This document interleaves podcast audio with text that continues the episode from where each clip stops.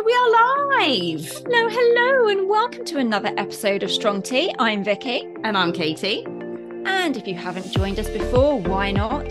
We have done nearly 100 episodes now. We have been out there for over a year and a half now. Yeah, that's Yeah. crazy, isn't it? Long time. Yeah. But if you haven't got any of our back catalogue, please do.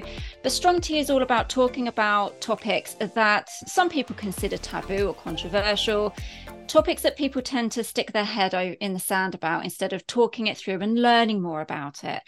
And today's episode is no exception. We're going to cover a topic that for some can be difficult to listen to, but we should all be learning and talking about more. But before we introduce our inspiring guest today, we have a tradition where we find out what everyone is drinking. Strong tea wouldn't be without tea, would it? Well, you say Yeah. that, but then last time you drank coffee. So that is very true. yeah, Yeah, that is so very true. I, I did see. let the side let's down. just see where it goes. Yeah. Yeah, let's see what happens. So, Sandeep, who's joining us today. Hi. Hi, what are you drinking, lovely?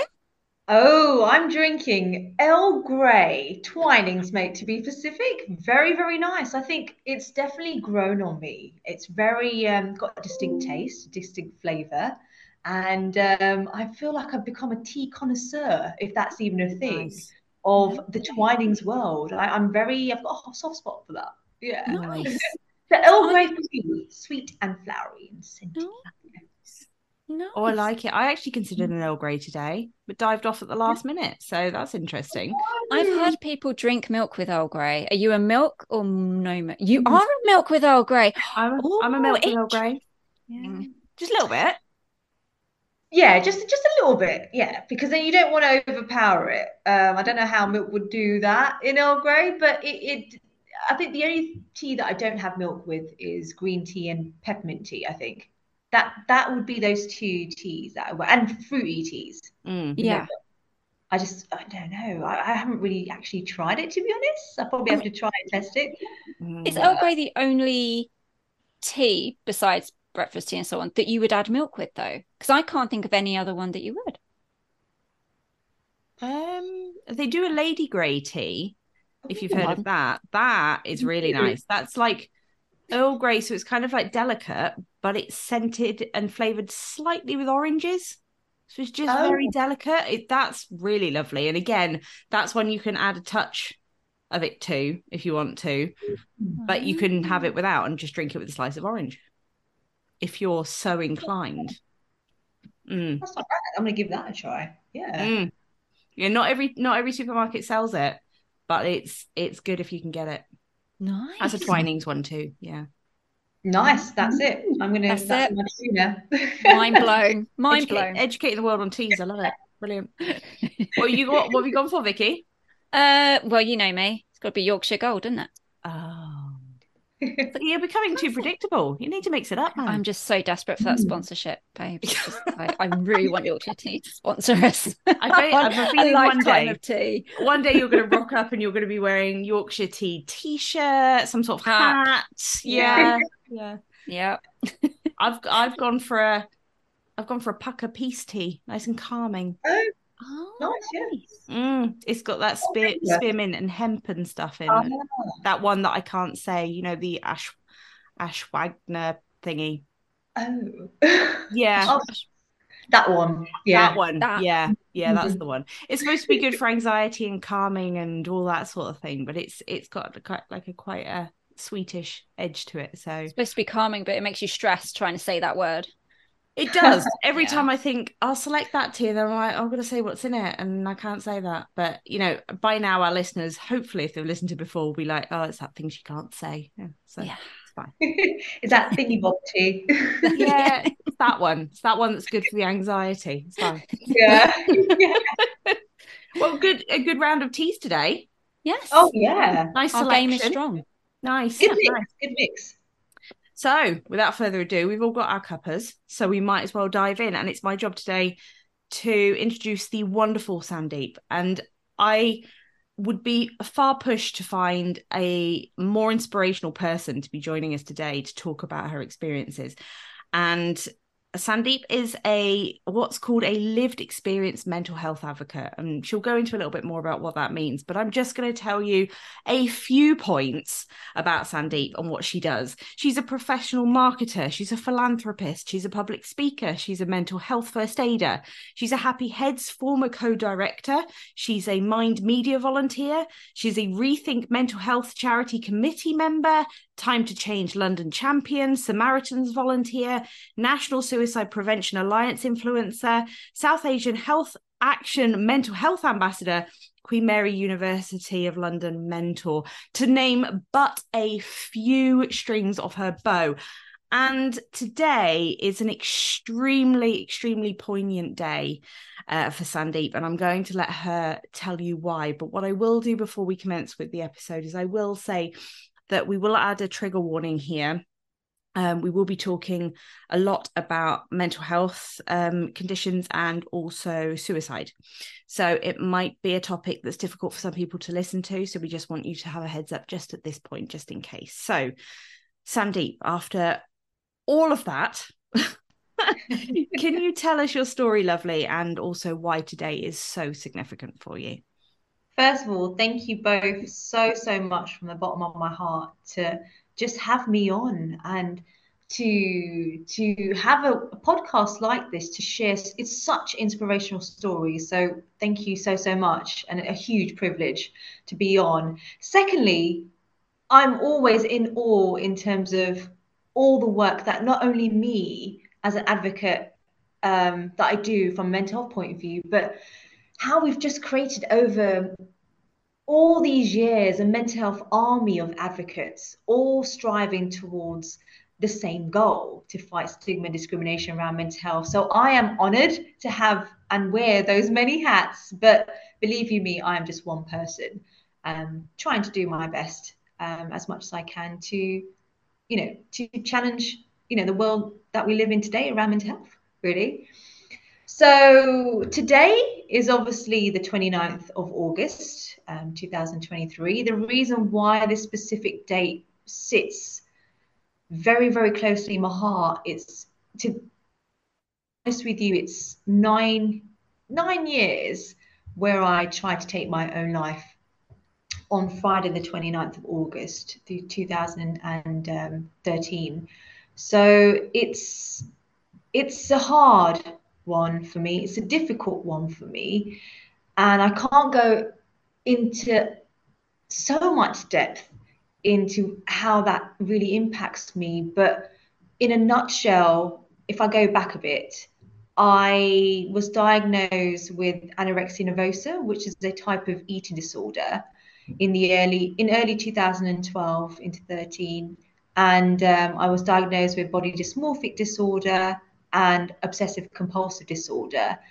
And having that suicide um, attempt in 2013 really, really got me at a difficult place in my life, um, in short. And with anyone going through struggles like that, there is so much more to it and on that specific day, or on this day nine years ago, I hit my darkest moment in my life. And to say it, it's a feeling, it's a feeling that lasts with you forever. And I was in so much pain. And to end that pain is to end end my life. And I had no other way out and that was the only means to stop that pain, stop that hurt. And bearing in mind, for someone like me, it is not the the thought of ending your life didn't occur in that very moment. It built up through many, many years since I was a toddler. And there is so much life experiences, trials and tribulations that I went through, highs and lows that I went through, that I can only um, summarize it as an elastic band that has just been tightening its grip over my wrist for so many years.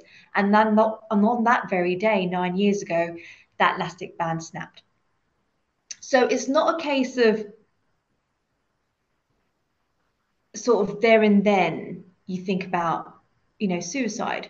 It can happen at any moment and it can also happen over a period of time as well. So I definitely want to to mention that. And when you're going through a situation like that, the thoughts that I had in my mind, and I can only best describe it as the angel voice and the devil voice. The angel voice saying, Sandeep, you need to be here. You are loved. You are appreciated. You've got your mum, you've got your dad, your brother. Stay with them and stay for them. And you've got the devil voice saying the complete opposite, the irrational thought that would say, you're you're not worthy of living and breathing, Sandeep. You've neglected your family before. You will do that again. You're a burden. You don't deserve to live. So imagine that those two conflicting thoughts playing over and over in your mind, and you're being pulled from one side to another consistently. And what felt like a few minutes lasted in my mind for a long time. You know, that feeling. And um, I don't want to go through the means and methods, but it the way I got out of that thought process is my mum. Hearing her voice and focusing my attention to her voice as a familiar voice is someone that I know, someone that I've always known since I've, you know, um, since my mum been carrying me. You know, it's a familiar voice. It's that innate motherly voice. And I stuck with it. I focused with that voice and listening to that voice. And that is the only thing, in addition to my faith. Um, I'm a firm believer that my um, faith definitely plays a part and still plays a part. Those two elements brought me out of that thinking, snapped, snapped me out essentially um, of that um, thought process, really. And I'm blessed. I'm truly, truly blessed that my mum was there. My faith was strong. And I continued to listen to the rational thought as much as I could, the angel voice as much as I could, and as and as hard as I could. And it snapped me out. I needed that snapping out mm-hmm. and that talking to really. And that's what that's what basically got me out of that thinking. And that's when the, the tables turned. That's when I realized that I needed to do something. I needed to seek help ASAP. I want to ask a question that might be quite difficult to answer because obviously you just talked a little bit about the sort of process there in terms of the angel and the devil. I've heard, you know, I've mm-hmm. I know people who have um, lost their lives by suicide, and I've heard people refer to it as a very selfish way out almost um, and i've also heard it referred to as an easy way out and i use inverted commas because my goodness i can't imagine what it takes to be in a place to do that can you just try and explain a little bit of the thought process because a lot of people are confused about when people are in a suicidal place why they don't just reach out why they don't ask for help and trying to understand why someone is that desperate and cannot do that is very difficult for people. So, are you able to try and explain it as best you can? And I know that's a difficult question. Yeah, no, sure, Katie. Um, and this is what it's all about. I think it firstly um, goes down to the language. And, and for so many years, as you've alluded to, Katie, like suicide is seen as a criminal act, quote unquote for many years is seen as an act of punishment, self punishment, self infliction on yourself. And it's, like you said, an easy, quote, um, unquote, unquote, easy way out. And to summarize, language is where we need to start first and foremost, number one priority, and getting that right. Saying words such as commit suicide, even attempt suicide, is a way of um, it's a way of a no way out you know it's a way of um, losing that self control you know in that person and by saying you know died by suicide or a suicide survivor is a way of bringing that self ownership back to that person and and seeing them as a human and, for who they are commit attempt sounds a bit um uh, abrupt to me, very um, uh, self blame as well, and that accountability factor. So, account uh, definitely language first and foremost.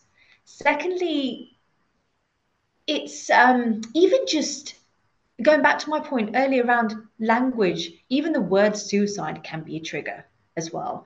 Can um, can be a tedious sort of um, word to even mention in everyday conversation as well. To get out of that mentality, number two, we need um, lived, lived experience advocates. We need people that have gone through it, that have gone through that hardship and have come out the other end stronger. We need to hear from them. We need to amplify their voices and champion that. The only way we're going to know how it is to to be in their shoes, you can't totally feel and be in their shoes. You can't totally understand, but you can you can begin to unpick what they're feeling and and what they felt. You know, so we need advocates. We need survivors to come out and speak more and, and voice their thoughts and voice their journeys that they've been on. There's so much power in storytelling, and we need to hear it from them. For change to occur, we need to hear it from them because they are they are the people that we need to hear from.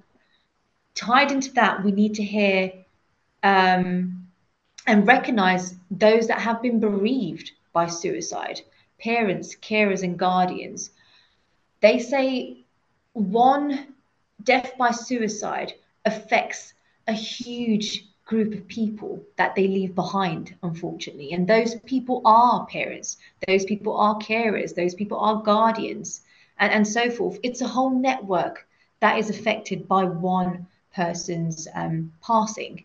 We need to give them that attention, that support that they need, the right support and help that they need. And I guess, fourthly, in the mix of that, we need to think about the wider macro level. So we need to think about mental health organizations and charities out there. Those are our suicide prevention and awareness charities as well. We need to think about and consider very, very carefully co production and collaboration at all levels, locally, regionally, and nationally. So we need to think about um, building that rapport and relationship in having advocates um, and those that have been bereaved by suicide, those that have been directly affected to have their voice heard and supported by the larger um, mental health organizations and, and charities out there, and vice versa. It's a, definitely a two way relationship, and it needs to be a two way relationship for change to occur. And what I was saying to you from the onset, over time, we have created this army, this network of mental health advocates we need to champion that and and feel that they can be empowered to use their voice to help others to fight stigma. That's the only way. We need to get talking. We need to open up. We need to even know that the fifth point um, that it's okay to talk about suicide. It's okay to talk about topics like this. It's only seen as to a, a taboo topic, quote unquote, because it has been brushed underneath the carpet for many years. So the more we have people talking about it, the more we'll be able to normalize this conversation, this topic around suicide and mental health wider. So all those elements, so there's many there, many, many more to touch on. They need to be, um, uh, they need, there needs to be that uh, interrelationship between all those elements there to really build that momentum and make change happen for people to know it's okay, you know, to talk about suicide. It's not a sign of weakness, especially in men as well, especially in deeper communities um, for ethnic minorities as well. Um, there's that there's this whole conversation to be had around that as well. So it gets deeper. Yeah. I think it's you know you've hit the nail on the head there in terms of the power of visibility mm. and not just the topic as you said the people their backstories the the charities it's that that visibility so people can see and start to understand because mm-hmm. you often hear people you know saying I, I don't know what drove them to take their own life or try and take their own life so going back to your story could you tell us what it was like for you day by day living with uh, a BDD, anorexia nervosa, obsessive compulsive disorder? You know, how did this build up to to what happened mm. on that day? Mm. So with me, the um, eating disorder, the anorexia nervosa, BDD, and OCD, it started when I was a toddler at the tender age of three, four years old, and um, I it's one of those things where it stemmed from my childhood and and then it amplified as I grew um, grew older and it played out in my teens and my um, adult years, my early adult years, and it's still something that I go through till this day. So I'm I when I advocate, I always say that I'm a lived, living experience advocate because when someone's going through mental health issues, it's not a magic wand, you know, waved over your head all problem solved and there you go. You're always going to be having highs and lows with your mental health, like with your physical health, is exactly the same. They need to be seen in the same light and talked about in the same light. You know, you can have a cut, you can have a bruise, you can have a flu one day and it disappears. Exactly the same sort of principle and understanding needs to be applied when talking about mental health. So, mental health for me has always been there since I was a toddler, and it has exasperated and the, the biggest um, change, or sh- shall I say, the, the biggest chapter for me was in in 2012. Um, sorry, yeah, between 2012 and 2016. That was the biggest change for me. It has built over many years. You know, I have been told by numerous amount of people, um, you know, all these name calling misconceptions around my weight, my body, and, and the way I look, that constant comparison as well. I have given myself a talking to. So it's definitely that self critical voice that has stuck with me. I um, hold other people's, or I have always held other people's opinions to high regard and of value than myself. You know, I've I've validated or I live by my my life by what other people have said about me in relation to my body and my weight.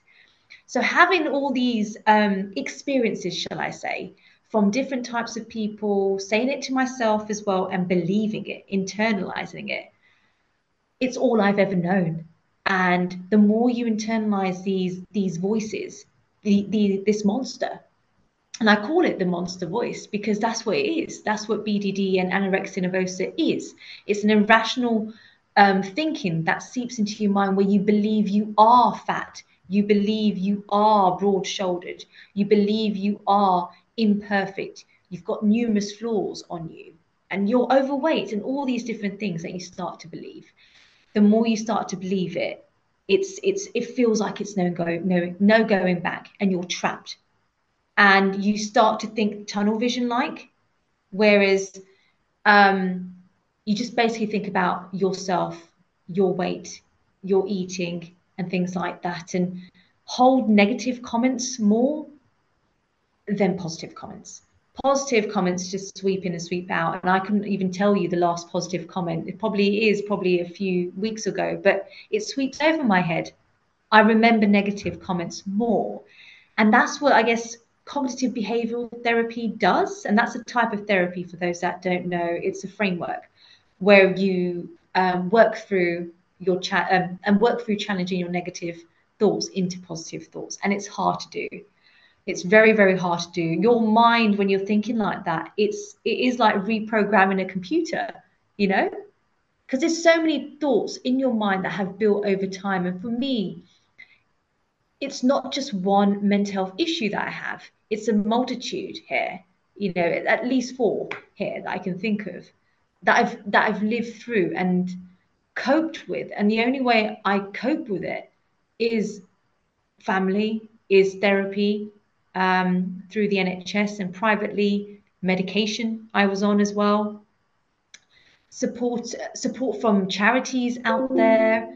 Um, my own faith, going to the Gurdwara, going to the temple, provides me with that solace and tranquility, and other self care as well that I found over time and learned about myself and what I do like and what I don't like and what's the preference for me. So it's definitely not not one size fits all. I definitely believe that for someone like me, if I was a twin, you can you can be diagnosed with the same condition but go through completely different experiences in your life in general.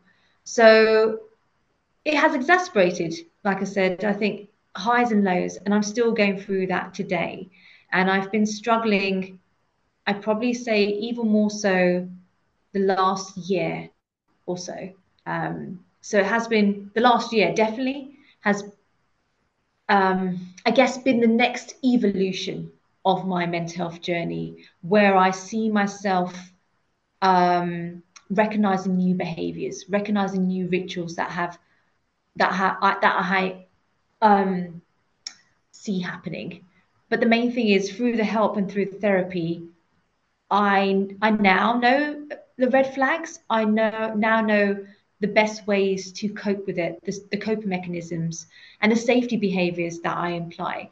So I'm consciously aware of that now, and that's the only um, that's one of the the positive things that I think therapy has definitely helped me with is to think about when I'm having those thoughts, to really think about those thoughts, to capture them in the moment and write them down or take a mental note of it and things like that. So journaling has helped. So in short, has always stayed with me. All these thoughts around eating, weight, um, that low self esteem, that disgust I feel within me and outside, the feeling that other people are judging me, and the list goes on, Vicky and Katie, honestly. And I've always lived with that. And it's just evolved. It's just evolved over many, many years. And here I am on the 29th of August 2023 at the age of 34 years old still going through that. And yeah, it's been it's been a journey to date, definitely.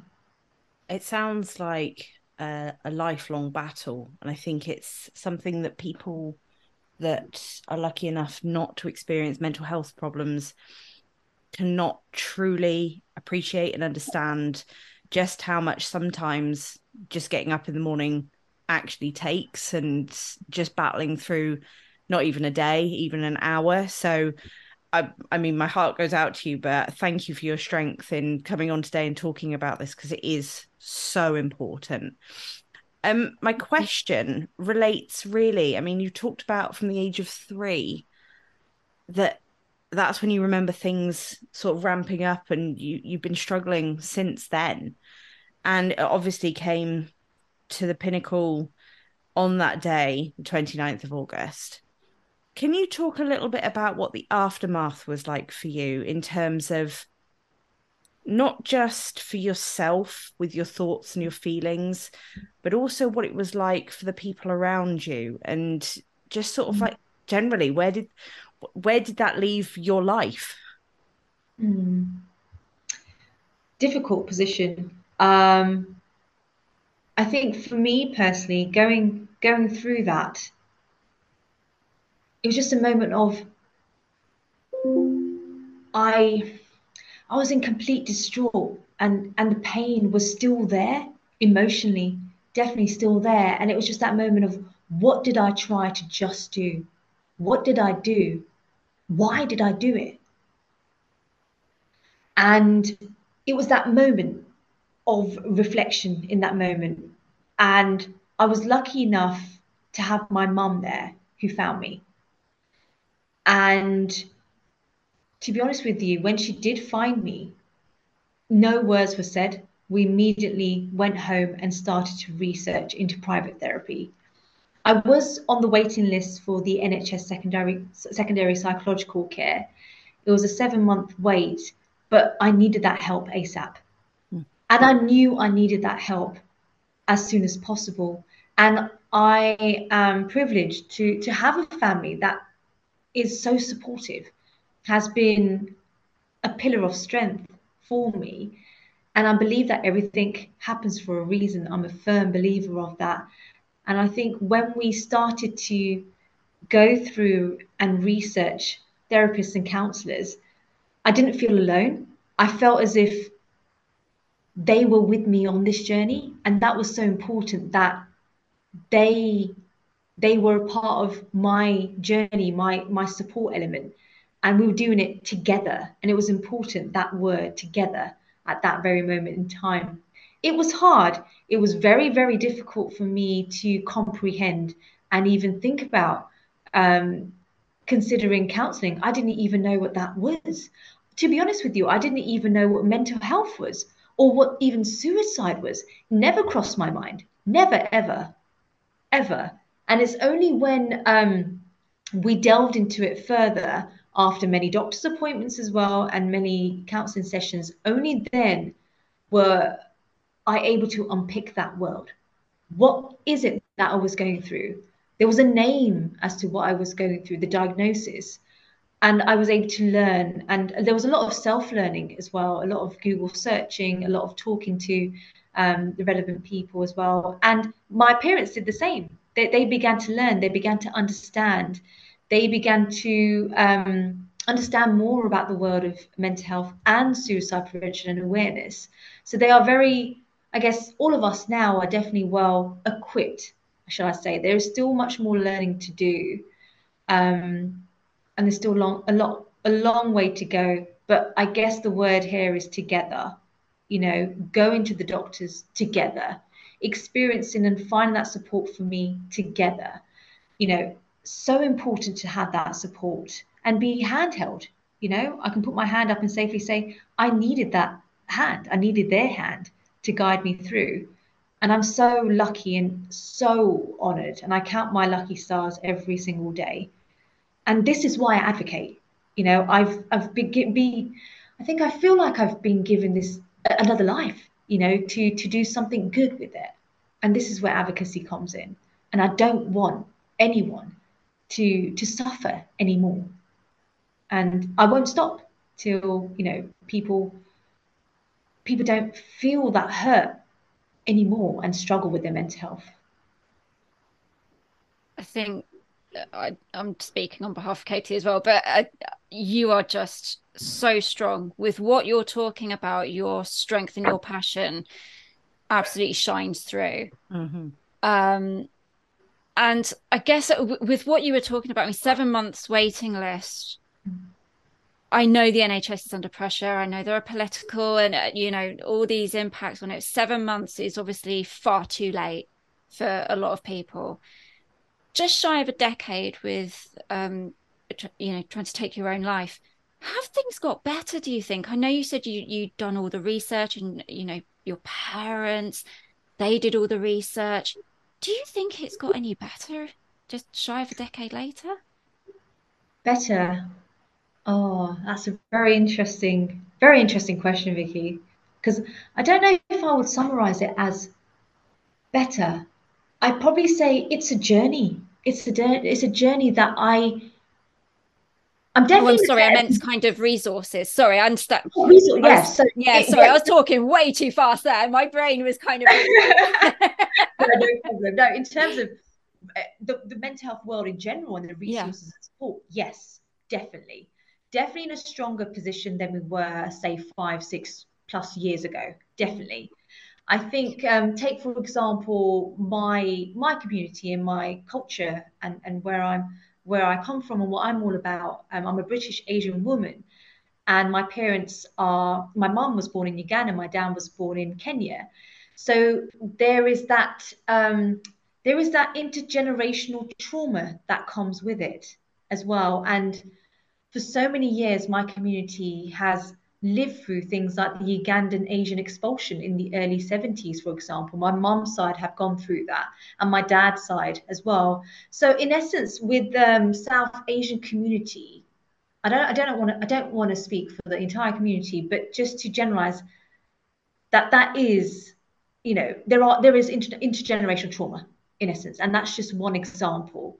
But we have come so far, and people generally and also people in um, ethnic minority groups are beginning to open up are beginning to know that it's okay to not be okay and it's okay to speak out about the traumas and the struggles that they've endured 20 30 40 plus years ago. It's the support we have now and what we have available with mental health it's it's far more phenomenal than what we've ever had before but it's a work in progress. You know, there there is so many, so much more areas to develop locally, regionally, and nationally.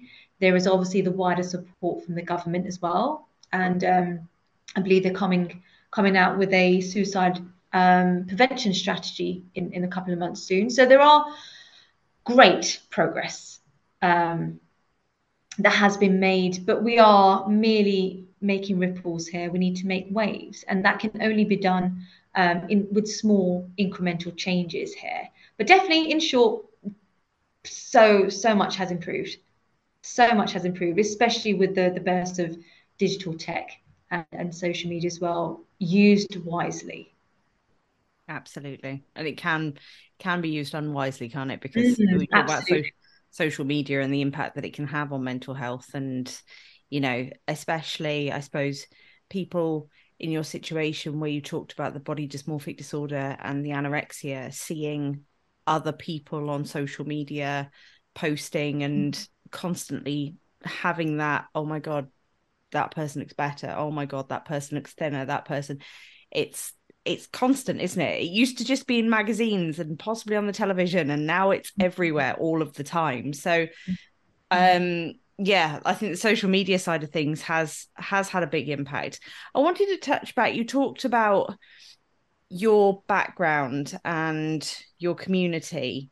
Can you talk a little bit about what the taboos are around mental health and suicide in relation to religion and faith and race because I know you touched on this right at the very start of our chat and you said it's a much deeper conversation. Mm-hmm. We yeah. take, for example, that uh, sorry, we take it for granted that the work that's being done for the mental health community is being done for everyone, and actually, different people need different things, right? Mm, absolutely, absolutely. Not one size fits all, Katie. First and foremost, and um, there is, you know, great work that's that has been done, and um, so much more that needs to be done. And if you look at deeper into different ethnic ethnic minority groups, it gets deeper than that. It gets challenging than that. And um, even say it will be so different from a black community versus a South Asian community and the needs there. Bearing in mind, everyone is um, individual you know no matter what community you're from no matter what background no matter what culture upbringing you're a human at the end of the day. And it's trying to find that support for that particular individual and what they're going through and creating that well-being toolkit for them. Um, going back to your point in terms of um, just uh, the the taboos to name a few in some cultures um, especially I think probably more so back home versus Western culture. Um, there is a lot of taboo around seeing suicide, particularly in su- I think suicide, yeah, suicide and mental health, I'd say, as a sin. It's seen as um, uh, uh, in some faith groups as a um, uh, um, a, a, a, an act of treason against God's will. It's seen as a sin. It's seen as also um, a curse that is put on the individual. And there is even down to um, some African cultures, you know, witchcraft. You know, they see suicide and mental health and having a issue like that mentally in your mind as um, you know a, a, a, disgusting thing to have quote unquote you know? It's a it's a it's a it's a dark secret that you only keep to yourself because you are inflicted with all these different things in the community. So it's definitely um, ingrained in the community you know it's societal thinking societal ways um, and this is all individual as to what um, ethnic minority group you've been brought up in and things like that. But there is a huge difference just just alone from Western culture versus obviously back home. There is so much more um, out there as well. And it's a case even in my own community, you know, the whole um, concept of colorism. You know, the fairer you are, the, the prettier you are. you know, and it's it's the whole um, the beauty norms as well that have been ingrained in in you know our culture. That's definitely one, and um, you know, young girls and even boys have have thought throughout the many years and societal thing that being fairer, being fair coloured, the whiter you are, the prettier you are. The whiter you are, the more job prospects prospects you get. You know, you'll be promoted. Um, you'll uh, you'll get married off. You know, you'll be a suitor for someone out there. So, and there's so many creams that make your your skin fairer as, as well. And that's something that I've done and went through when I was young. I thought many, many years ago when I did have that cream that it was for acne or spots. Turns out that it was a cream, a lightening cream, skin lightening cream. So it just goes to show that there is so much secret, quote unquote, things that are happening behind the doors that no one sees. And um, we need to get that out in the open. We need to talk more about that and challenge that as, as much as we can.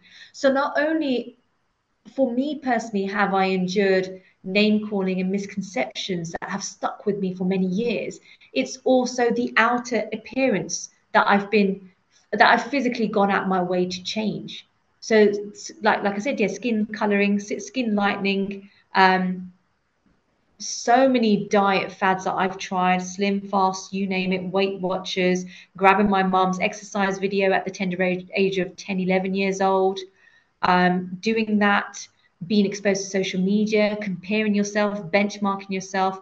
In short, whatever I do, whatever I have done till this date, it has never been perfect or it has never reached the beauty standards, quote unquote, of my larger community. So, in short, it has stemmed. it's deeply stemmed and deeply rooted in our society, in our culture, and every culture is different. And come and comes with that different different um, beauty norms, different um, notions of what it is to have a mental health problem, what that means, and it's also a case also that what will the family think? What will the other people think? What will the extended family members think? You know, you are bringing shame to the family if you dare, you know, bring to the table that you are struggling with schizophrenia or feelings of um, eating disorders and and seeing a flaw in your body. You know, they're all brushed underneath the carpet, and if that is vocalized, you'll be tainted. You know, you will lose that. Um, you know, there is that pride in having your family name upheld in communities like that. And to avoid tainting that family name, you need to be seen to be perfect, quote unquote. So that means without no mental health issue, without no problem, without no suicide ideations, without nothing negative in your mind. And we all know that that is not possible um, to do that and to live with that. Mm. So this is these are some of the reasons as to why obviously what some of the things that have happened behind the scenes that are still happening behind the scenes but we need to talk about it we need to get out in the open we need to challenge the status quo that's put in. It's put there for a reason. It has developed over time by society and societal values which has now been ingrained in our culture. We need to turn it on its head. And it's a slow burner. So that's one of the things we need to really work on deeper into our community. I think you've you scratched um, on the surface there about the importance of intersectionality and kind of really understanding where you know not that we consider taking one's own life as a one size fits all but there's it's going to affect different communities and different demographics differently mm. because of that intersectionality. As you said being uh, an ethnic minority and a female there's going to be different pressures as opposed to say a different intersectionality. Intersectionality and i think raising awareness of what that means for people because i don't think a large proportion of our listeners would have realized what you talked about in terms of that pressure um, in terms of lightening the skin color because and, and all that contribution to bdd and anorexia because of the social um, expectations or uh, what's the word desirable what's mm. desirable there Mm-hmm. So I think that's an incredibly interesting and poignant thing to to have, have talked to us about. Um, so I just want to say thank you for that because I don't think that has ever that point has ever been made in any of our issues that we've had. Mm. Um, but I'm going to change tact ever so slightly. I would love for you to talk about the film that you were involved in. Absolute pleasure, first and foremost, to be involved in in the documentary film. So, for those that know, don't know, I um, cut long story short, bit of background is I spoke at an event um, pre-pandemic many years ago, and it was the first South Asian-led event where I spoke and shared, shared my story. And in the audience was a filmmaker, and uh, she had a brilliant idea of the Breaking the Silence mental health series, um, docu series, and she wanted to hear from three um, individuals, two um, families that have been bereaved by suicide and one suicide survivor. She reached out to me um, after numerous amount of emails and calls, and uh, she informed me about this project to be a part of that. And I'm blessed to say that um, in the early months of the lockdown in June, July, I believe, the documentary film was released. And it's a co production, co collaboration, teamwork and collaboration down to a core um, documentary film that I could not have done without the filmmaker and her support and her team, as well as my family as well. It's called The Angel and the Devil, and it's part of the Breaking um, Breaking the um, Silence uh, series. And it's about my journey. It's about my journey um, of where I was before, where I am now as well. Bearing in mind it was released a couple of years ago, but obviously I've now gone through so so much more changes since then. But it gives you a snapshot of me, who I am, what I went through, what I'm all about, how I went through tough times with my mental health, and the support um, that I sought for, for myself with the support of my family and my faith. The big two F's family and faith for me. And um, it's around 30 minutes, so I, I definitely suggest um, it's not an easy watch. So please do um, watch with the caution. And um, hopefully, bottom line, it helps somebody out there it resonates with somebody out there that is struggling and the struggle is real for them at that very moment in time. It can also be a real, hopefully, uh, a useful educational res- resource for, for many, many others out there. I've known from um, from having that launch that has, you know, been it has had so much um, rapport and it has been used in online training for for mental health um, charities as well. So honoured and blessed to have it out there now. And to be honest with you, a lot of anxiety before it was launched. I'm not going to lie. And when it was launched as well, um, a lot of worry, a lot of putting yourself out there in that way in the public domain. It's now there permanently. Even when I do, um, you know, as and when I do depart this world, it's a material there that is going to be there for life. So I had that thinking as well. But the positive um, side to it, it's knowing that it will help somebody out there, even if it's one person in a thousand people around this world. It's doing its job, and I really hope it continues to do justice to fighting the stigma and discrimination around mental health and generating awareness around suicide prevention and what people can do um, to get those conversations started. And um, it's important to have conversations because mental health is invisible and we want to make it visible. Absolutely. And we will um if you can send us the link for that we will pop it onto our blog post so that people can um check it out and have a watch of that. Um you mentioned um two f's family and faith and you've already spoken about the importance of family and the together element and seeking help together I want to touch on what you said about faith because very recently we had a wonderful woman on called Bella who talked about her bipolar disorder and how mm. she said she would not have survived had it not been for her faith. Mm. Just want to kind of get your take on it and see how your faith has helped you through not just your suicide attempt, but the sorry, that's the wrong terminology. You know, when you went to take your own life, but also through your entire journey, because it has been a long one, hasn't it? It has been a very, very long one. Still on that road. Uh, I still have suicide ideations. Um, I'd probably say the most recent one, recent one was end of last year to this year. So it's still live for me, and it's still apparent. But I vocalize it. I talk about it. I share it ASAP. Mm-hmm. And um, for me, for faith, where I tried to take my own life nine years ago to this day was in fact a Gurdwara. It was in fact a place of worship. And I feel like I've come full circle. I feel with my faith alone, it has definitely strengthened.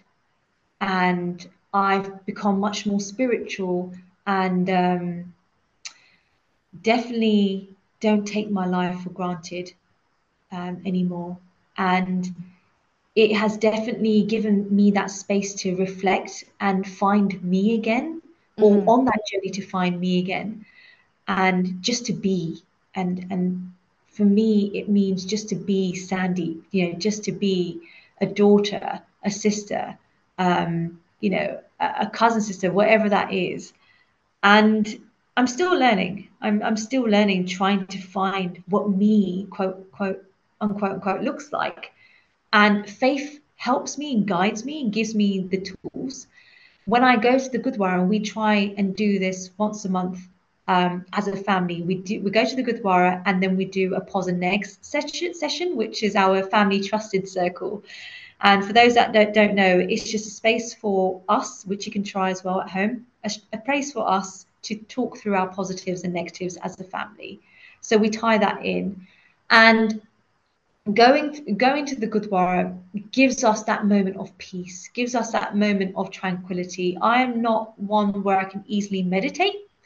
Um, it's not easy for me when someone says to me, do all these apps, do all these things, um, you know, all these mindfulness apps. It's great, you know, it works for some, and I definitely advocate that.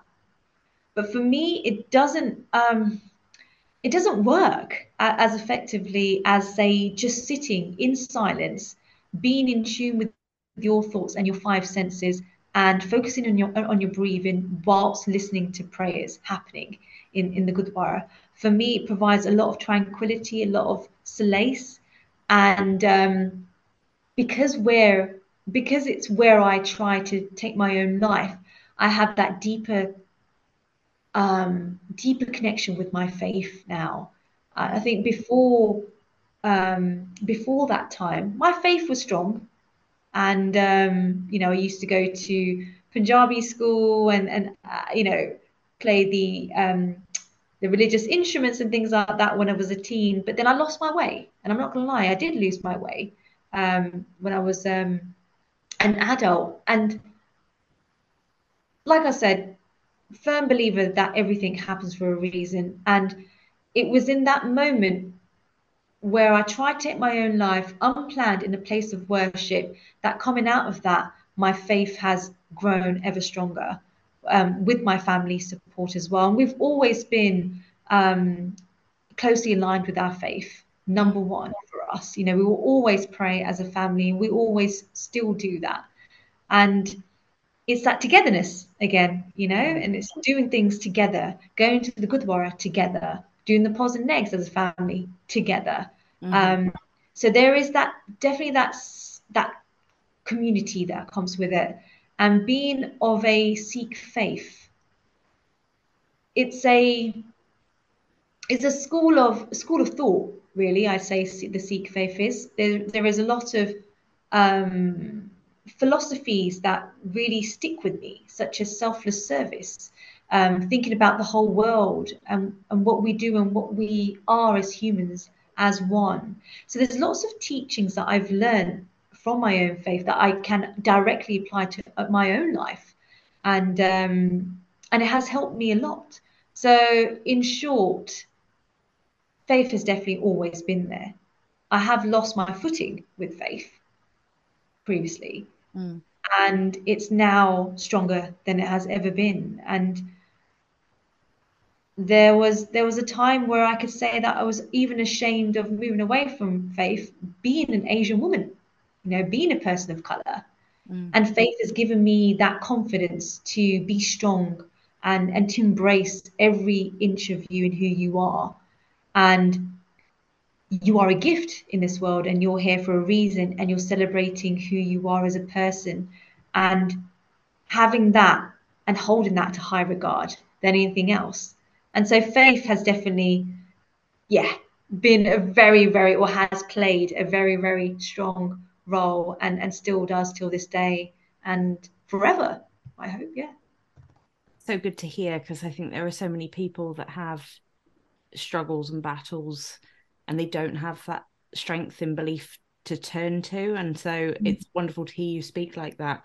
I just wanted to touch on before Vicky goes to the final part you talked a little bit there about how family is so important and you know you do the positives and negatives and you vocalize any time that you are in a dark place and you get it out there straight away and you sort of nip it in the bud and try to deal with it can you talk to us about and I'm, I'm thinking more for sort of like the wider audience so that people can get some thoughts on how to help themselves what hmm. helped you? What helps you sort of come through that dark time and helps you deal with things now? And that might be spiritual things, might be holistic things, physical things, mental things, whatever whatever works for you. What what is it? Number one, family. Um, the two F's, I'm going to probably say they definitely sit at the top there for me. So family, definitely number one. Number two, faith. And I know not everyone has a faith or they believe. Um, in a religious entity or whatever that may be. But self belief is just as good as enough. Self faith is just as good as enough, even more. Um, number three, I definitely say what has helped me is um, advocacy work. Turning what I've experienced into something that will help others is definitely um, something very close to my heart and something that I've hold dear to, uh, and I and I will always do that.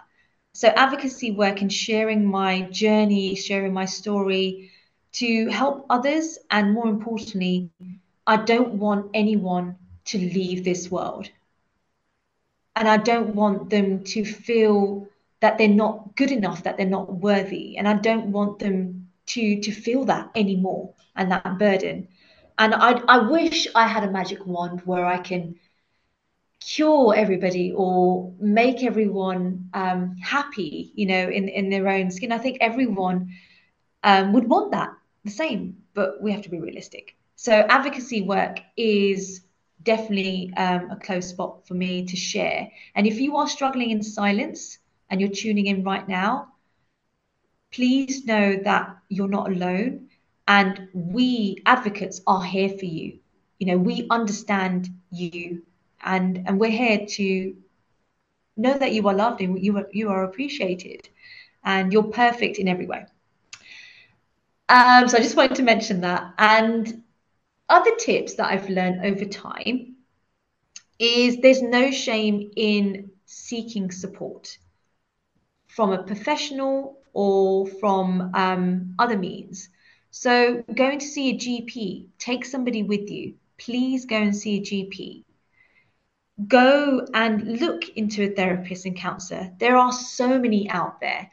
There are so many that cover different area of specialism as well. And from someone like me, where I suffer from more than one mental illness, it has took some time, and I'm still on that journey trying to find a therapist that really covers both areas. So take your time, look into that, do your research, and talk to the relevant people. Um, talk to your family members as well. So, but please do look into therapy and counselling, and and give it a go.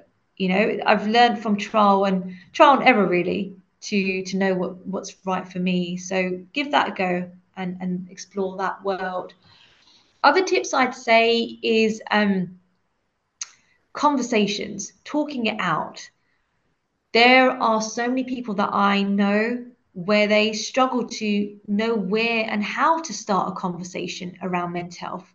When they notice the red flags and they go with their gut instinct and know that something doesn't sit right, or this person has changed their attitude and behavior, or they used to come to work, all these different things, all these red flags, know that your gut is always right.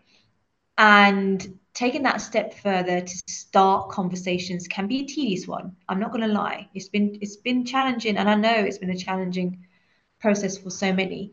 But know you're not going to say the right the wrong thing, and know that that person 80 90% of the time just wants to be listened to, and just want to have a safe space to just share what's on their mind and let it go for that few moments you don't need to be an experienced um, mental health first aider or a therapist or a counselor. They just need someone to listen to, and that's it.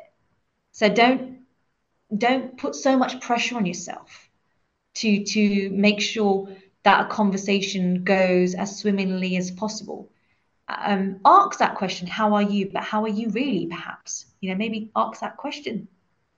Um, ask that question twice and um, a few other tips I've learned along the way is hobbies and interests. You know, do things that you love doing. You know, and and do it in that moment. Don't you know? Life is too short, they say, and I definitely say from what I went through, embrace every moment. If you want to go on that solo trip, do that solo trip. And I advocate solo trips, by the way. I love solo trips. I've booked my next one in November um, pre-pandemic one. So I'm looking forward to that. So do something that you enjoy: arts, crafts, going for walks, being one with nature, just sitting alone um, in your room and breathing. You know, listening to the inner workings of your body. Magical.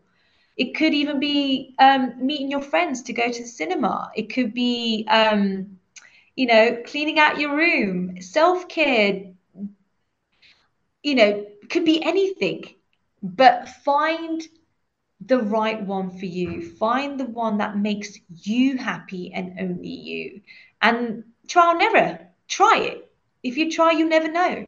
So give it all a go and and see where you find yourself. And anything that works for you, put that in a well well-being toolkit. Create a well-being toolkit, whether it's a spreadsheet or a little box with post-it notes. Add to that because see that as yours you know see that as your mental health well-being um, capsule and, and toolkit to get you going. So those are a few. There is there is many others um, but uh, yeah hope that helps. oh my goodness. I mean you as an advocate as well as relaying your own experience i think you've just you've given us and our listeners just such a wealth of knowledge and information and a toolkit right there with what you were saying. And on behalf of myself and Katie, before we go into the final section, but thank you so much for sharing today with us mm. and for just uh, imparting some of your knowledge, experience, your thoughts, and feelings as well. Because mental health is such a taboo still. I don't know, I hate that it is, mm. but advocates and champions like you are really a beacon. And I can't thank you enough for mm-hmm. for sharing what you've shared with us today on such a special day. So Thank we offer all our guests a final sip. Now you did a pretty good job in that previous with that previous answer, but so you can approach this at whatever angle you want to. But we give our um, guests the chance to just say what they want to say, whether that's promoting something that's coming up, uh, something that's on their mind, uh, any advice, guidance, whatever you like. It'd be good if it was kind of connected with what we were talking about. But you know, if you want to talk about what happened on Love Island, that's cool. but, you know, you know, kind of related would be good. oh God, Vicky, I think we need, need another whole year year on this uh, call. Really, I mean, like I could go on forever, but I think that one word that just jumps out to me um, is just be. Be your most authentic self. Be your most authentic version of you. And I think that's that's powerful in in so many ways, and that's individual to every single individual out there and what that looks like. And I definitely also want to say that mental health, suicide prevention, it is everyone's responsibility. No matter who you are, no matter where you are, no matter what age, it does not discriminate. It doesn't pick and choose individuals. It can affect anyone and everyone at any stage of their life. So, this is why it's important to talk about it. And I am blessed to have this space to talk with you fine ladies on the 29th of August um, about this topic. And I'm really hoping that the listeners tune in, take it on board. And if you are struggling, please, please, please reach out for help. Please do. And um, in terms of where you would find me, social media, um, and I'm I'm an open book, so please do connect, follow. I'm on various social media outlets, um, and uh, I'd love to have that conversation. And if you are struggling, know that I'm a mental health first aid, and you can always reach out to me. And I'm happy, always happy to have that talk. The, the, the door is open. Um, and I think that's all from me. And thank you so, so much, both of you. Really appreciate it. Thank you for um, having me. Thank you. I mean, this has been so enlightening yeah. in so many different ways. And just reiterating what Vicky said, you know, your strength shines through in in all the work that you do. I mean, you just need to look at your website to just see the inspirational stuff and the work that you are pouring into the mental health community is just phenomenal. So thank you for taking the time today to just come and speak to us. We really, really do appreciate it. And we we've got all your fantastic links um, to add to our blog so that anyone can contact you. And we'll also get some links from you about places that you might recommend that people would go for help if they want, Absolutely. you know, sort of major platforms to contact, um, so that we can add them on there as well. But thank you once again. I don't think I can say thank, thank you enough because no, it yeah. has meant an awful lot. So thank you. I'm I'm saying it again. Um, it's, it's just been such a powerful episode. It's just it it's hit me right in my core. You know, you yeah. know, so just punchy. Yeah, absolutely. Yeah, it has. It has I think this one will stay with us for for quite yeah. some time. So, um, listeners, if you have liked what you heard today, um, you can go onto our blog and check out all the links to get in touch with Sandeep if you want to and read her story in a little bit more detail. Um, you can also check out our back catalogue of wonderful episodes. We talk about all sorts of different things. We talk about illnesses. We talk about mental health. We talk about I don't know anything you like, any taboo topic you can imagine. anything, yeah. We've pretty much we've pretty much gone there, and there's more to come, so that's exciting. but um, yeah, please check it all out and check out our website because we have got a support us page where you can go on and you can buy us a coffee or a tea or a jammy dodger. I had a jammy dodger for the first time the other day. jammy Dodger. I know. That was a throwback. I, I actually think I would have dipped that in tea, but I've had a tea at the time. Yes. Do you think I would have dipped that. And you know how I feel about Dunkin'. So yeah. I didn't know dump uh, dunk dump dunk a jammy dodger in tea. No, I don't know, no. I reckon it'll go nice in Earl Grey. Just saying, Sandy. Ooh. Just saying. So you're not you're not a dunker, no? Not with a jammy dodger. You know, if it's a digestive yes. or a tea or a hobnob You've got Hobnob. me. You've got me. Yeah, yeah, yeah, I could. T- I'd probably take a Yorkshire with a chocolate hobnob to give it that, you know, the chocolate contrast. Yeah. Uh, but Vicky and I differ with our our choices. Vicky's a big dunker. Uh, dunker. I'm a. I am more reserved in my dunking, but you know, I would have considered the um the Jammy Dodger dunk. But there we are. It's again a whole other episode we could talk. Oh, you think this. you're better than me, don't you? You're non-dunking. I'm just different. Just yeah, different. Yeah. yeah. Your own unique way, Katie. I love that. Well, I'm, I'm, I'm, always fearful when dunking. I might leave it in there for too long. It becomes soggy and it's just like sits at the bottom. It's horrible. Exactly. That's why I kind of. It's fear. Fear. Oh. Fear of the soggy biscuit. No one needs that. yeah, um, I've, completely, I've completely lost my train of thought. Um, so yeah, buy us a biscuit or a tea or a coffee or whatever you like. Um, and please tune in for the rest of our episodes, which are coming very, very soon, every Friday, and they're available on all major pl- podcasting platforms. So thanks ever so much for listening, everyone, and we will see you again soon. So it's goodbye from me, and it's goodbye from her and her. If you And can her. her on the floor. And Yeah. And guys, tune in to um, Strong Tea podcast. It's amazing, and and thank you guys for having me on. Thank you. Oh, thank, thank you. and we'll see you all again very, very soon. Bye. Bye. Bye.